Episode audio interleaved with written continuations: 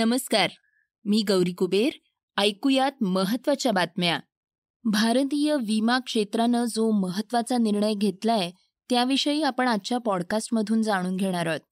भारत हा जगातील सर्वात प्रदूषित देश आहे असं निरीक्षण डब्ल्यू एच ओनं नोंदवलंय. त्याविषयीही आपण माहिती घेणार आहोत. चर्चेतील बातमीमध्ये राज ठाकरे यांनी मुंबई महानगरपालिकेच्या निवडणुकीविषयी प्रतिक्रिया दिलीय. ती सध्या चर्चेत आहे. त्याविषयी आपण जाणून घेणार आहोत. सुरुवात करूया नव्या रोजगाराच्या संधीच्या बातमीनं. नव्या रोजगाराच्या संधी उपलब्ध करून देण्यात देशात बंगळुरूनंतर पुण्यानं दुसरा क्रमांक पटकावलाय. दोन हजार वीसच्या ऑगस्ट महिन्याच्या तुलनेत यंदा चाळीस टक्क्यानं रोजगाराच्या इंडेक्समध्ये वाढ झालीय. मॉन्स्टर एम्प्लॉयमेंट डेस्कनं प्रसिद्ध केलेल्या अहवालातून ही माहिती समोर आलीय. कोरोना काळात लॉकडाऊनमुळे अनेकांच्या नोकऱ्या गेल्या तर कित्येकांना गावाकडं परतावं लागलं होतं.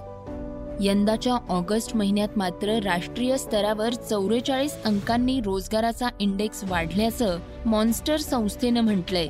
ही वाढ प्रामुख्यानं माहिती तंत्रज्ञान सॉफ्टवेअर हार्डवेअर वाहतूक या क्षेत्रातील नोकऱ्यांच्या बाबतीत आहे.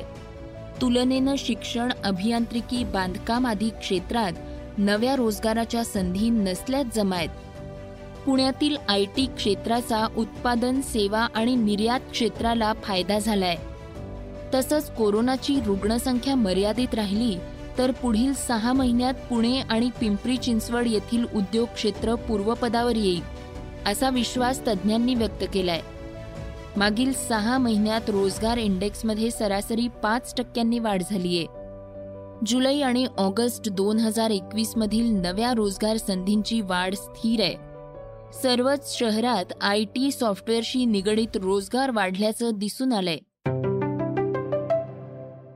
विमा क्षेत्रातील एक महत्वाची बातमी आपण ऐकणार आहोत. भारतीय विमा क्षेत्रात होणाऱ्या चीनी कंपन्यांच्या गुंतवणुकीबद्दल प्रश्नचिन्ह उपस्थित झालंय. याबाबत केंद्र सरकारनं मोठं पाऊल उचललंय. भारत सरकार चीनी गुंतवणूकदारांना विमा कंपनी लाईफ इन्शुरन्स कॉर्प मधील म्हणजे एल आय सी शेअर खरेदी करण्यापासून रोखणार आहे.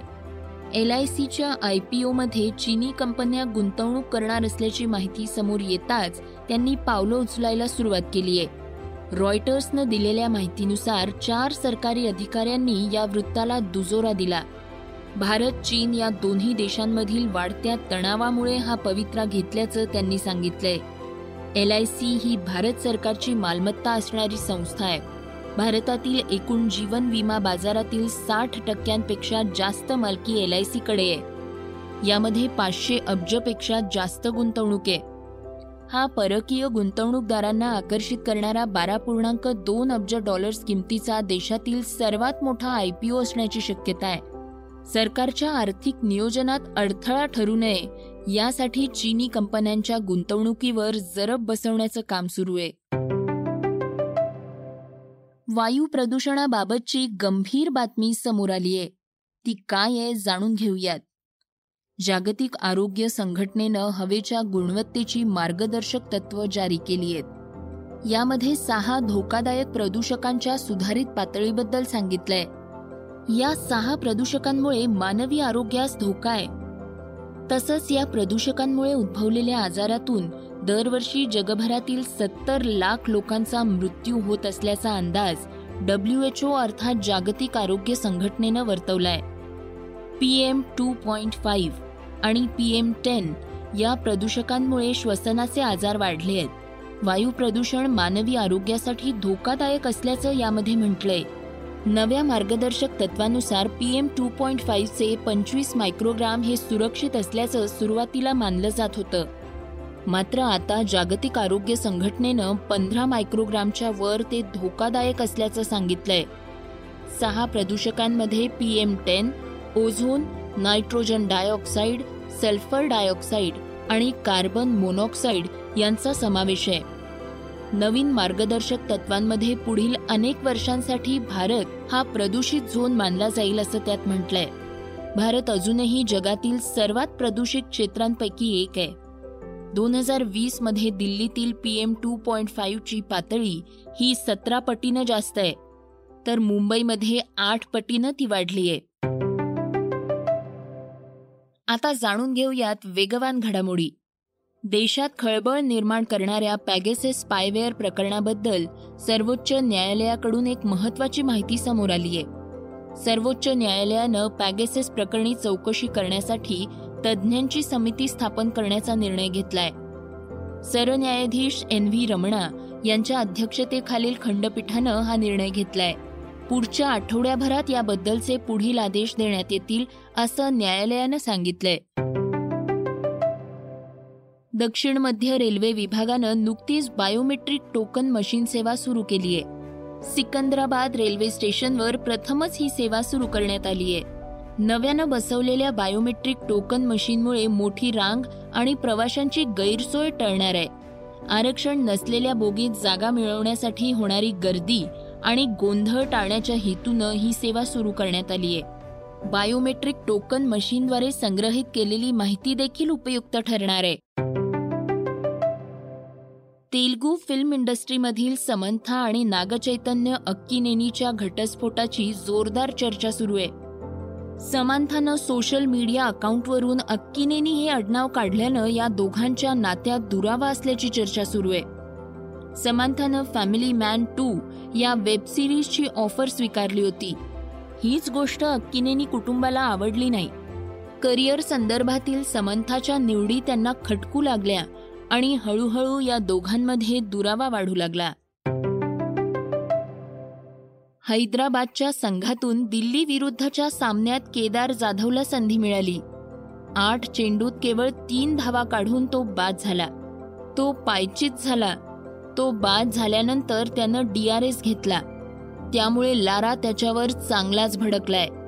अशा प्रकारे बाद झाल्यानंतर त्यानं डीआरएसची मदत घेतली यावर माझा विश्वासच नाही. असं लारा म्हणाला. तो बाद झालाय हे स्पष्टपणे दिसत होतं. अशा वेळी त्यानं डीआरएस का घेतला असा प्रश्न लारानं उपस्थित केलाय. आता ऐकूया चर्चेतील बातमी. बहुसदस्यीय प्रभाग पद्धतीवर मनसे अध्यक्ष राज ठाकरे यांनी कडाडून टीका केलीय. त्या टीकेनं सर्वांचं लक्ष वेधून घेतलंय. ते आज नाशिकमध्ये बोलत होते. राज ठाकरे म्हणाले तुम्ही कायद्याने जर बघितलं तर प्रत्येक म्हणजे खासदारकीला एक उमेदवार आमदारकीला एक उमेदवार महानगरपालिकेला एक उमेदवार अगदी तुम्ही ग्रामपंचायतीपर्यंत घेतलं तर एकच उमेदवार. हीच पद्धत आहे. हे महाराष्ट्रात कुठून सुरू झालं आणि हे का? याचं फक्त एकमेव कारण म्हणजे सत्ता काबीज करणे आणि त्याच्याप्रमाणे आपापल्या पद्धतीने ते प्रभाग तयार करणे आणि मग त्यातून पैसा ओतून निवडणुका जिंकणे. पण या सगळ्या गोष्टींचा त्रास हा लोकांना का? लोकांनी एका उमेदवाराला मतदान करायच्या ऐवजी लोकांनी तीन तीन जणांना का मतदान करायचं? तीन तीन मशीनवरती बोट का त्यांनी दाबायची बटणं का दाबायची? म्हणजे सर्व लोकांना जनतेला गृहित धरायचं. आपल्याला हवंय त्याप्रमाणे प्रभाग करायचे. खरं तर हे हे योग्यच नाही. हे कायदेशीर नाही. खरं तर निवडणूक आयोगाने ह्याच्यावरती ऍक्शन घेतली पाहिजे. की भारतामध्ये असे कुठे हा एक देश आहे महाराष्ट्र वेगळा काढलाय महाराष्ट्रामधला कायदा वेगळा आहे आणि देशाचा कायदा वेगळा आहे असं काय आहे का? पण हे दोनचे प्रभाग तीनचे प्रभाग चारचे प्रभाग हे कसला खेळ चालू आहे उद्या तुम्ही तीन तीन आमदारांचा एक प्रभाग करणार आहात का? की तीन तीन खासदारांचा एक प्रभाग करणार आहात का? यावेळी राज यांनी राज्यातील महिलांवरील वाढत्या अत्याचाराच्या घटनांवरही परखड प्रतिक्रिया दिली आहे ते म्हणाले शर्यत सारखा कायदा आणा. मग महिलांवरील अत्याचार थांबतील. हे होतं सकाळचं पॉडकास्ट उद्या पुन्हा भेटूयात. धन्यवाद. Research and script Yugandhar Tajane. वाचा बघा आणि आता ऐका आणखी बातम्या. ई सकाळ डॉट कॉम वर. तुम्ही हा पॉडकास्ट ई सकाळच्या वेबसाईट आणि ऍप वर सुद्धा ऐकू शकता. विसरू नका या पॉडकास्टला आपल्या आवडीच्या पॉडकास्ट ऍप वर सबस्क्राईब किंवा फॉलो करायला.